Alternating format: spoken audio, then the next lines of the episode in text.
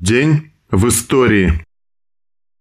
12 июля 1904 года родился Пабло Неруда, чилийский поэт, дипломат и политический деятель, член ЦК Коммунистической партии Чили, лауреат Нобелевской премии по литературе. 1916. Людмила Михайловна Павличенко, урожденная Белова. Лучшая женщина-снайпер в мировой истории. За первый год Великой Отечественной войны она уничтожила из снайперской винтовки 309 фашистов. Людмила Павличенко родилась 12 июля 1916 года в городе Белая Церковь Киевской губернии Российской империи, ныне Киевская область Украины. Когда началась война, Людмила ушла добровольцем на фронт, Рядовая Павличенко была зачислена в 25-ю стрелковую дивизию имени Василия Чапаева. В свой первый же день на фронте она столкнулась с врагом лицом к лицу. Парализованная страхом, Павличенко была не в силах поднять винтовку. Рядом с ней оказался молодой солдат, чью жизнь мгновенно забрала немецкая пуля. Людмила была потрясена. Шок побудил ее к действию. Он был прекрасным счастливым мальчиком, которого убили прямо на моих глазах. Теперь уже ничто не могло меня остановить. В числе 309 уничтоженных Людмилой фашистов были 36 гитлеровских снайперов.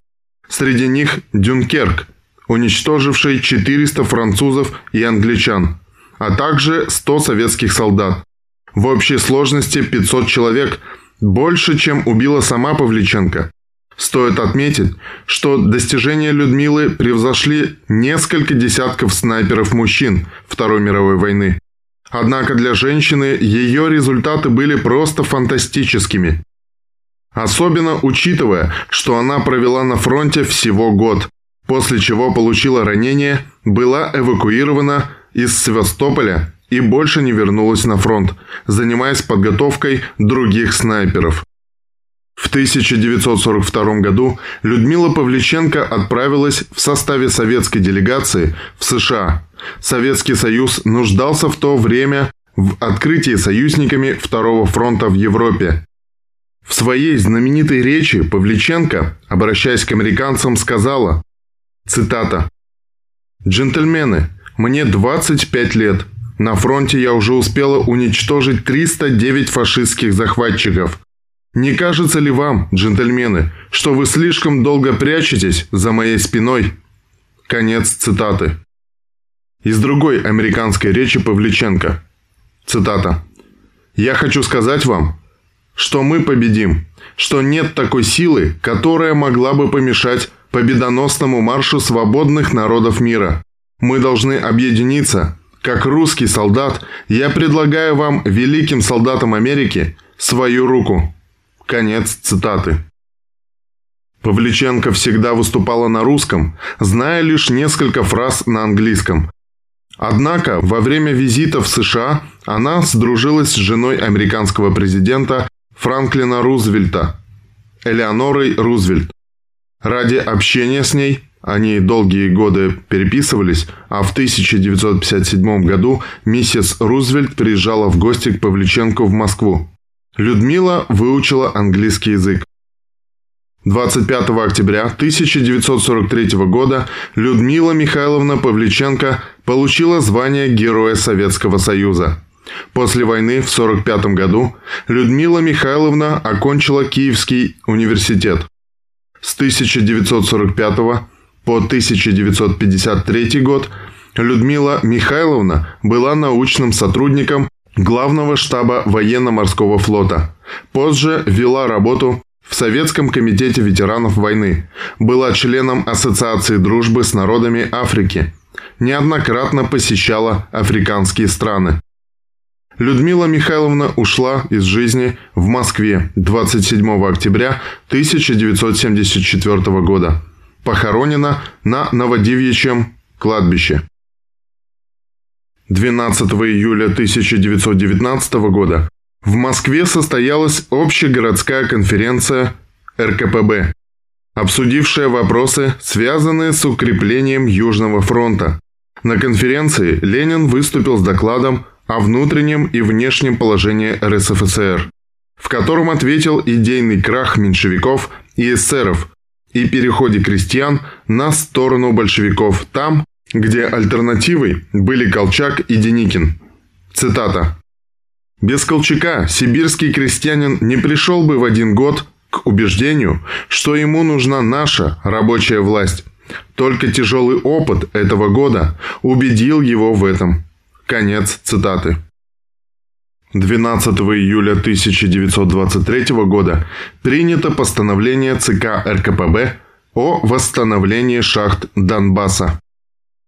В этот же день 1924 года в Москве открылся шестой съезд РКСМ, постановивший впредь именовать организацию Российским Ленинским коммунистическим союзом молодежи РЛКСМ. Съезд призвал молодежь научиться по-ленински жить, работать и бороться, осуществлять заветы, оставленные нам Лениным. Принимая высокое звание Ленинского, комсомол дал клятву всегда быть верным великому ленинскому знамени, всегда и везде быть в первых рядах борцов за строительство нового социалистического общества. 1926. В Сталинграде началось строительство тракторного завода. Автором идеи строительства такого завода был Феликс Эдмундович Дзержинский. Вопросами тракторостроения Дзержинский стал заниматься с 1924 года, когда по решению ЦК РКПБ он был назначен председателем Высшего Совета Народного Хозяйства СССР. В 1925 году на постройку тракторного завода, кроме Сталинграда, претендовали Ростов-на-Дону, Харьков, Таганрог, Воронеж, Запорожье и другие города. Специальная комиссия в сентябре 1925 года побывала в этих городах. 11 ноября 1925 года, после обсуждения всех «за» и «против», по каждому из вариантов главметалл подтвердил целесообразность строительства тракторного завода в Сталинграде.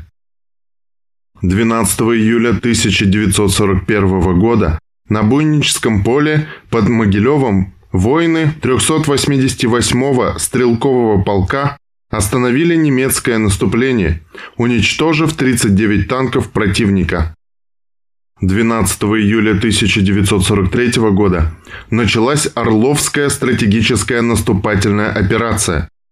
12 июля 18 августа 1943 года. Операция Кутузов.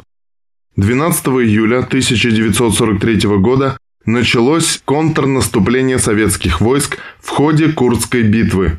В его центре была Орловская стратегическая наступательная операция под кодовым названием «Кутузов». Она проходила с 12 июля по 18 августа 1943 года. Войска Западного и Брянского фронтов в первые два дня наступления прорвали тактическую зону обороны противника на Орловско-Курской дуге. Наступление развернулось в широкой полосе, что позволило Центральному фронту нанести удар в направлении Кром.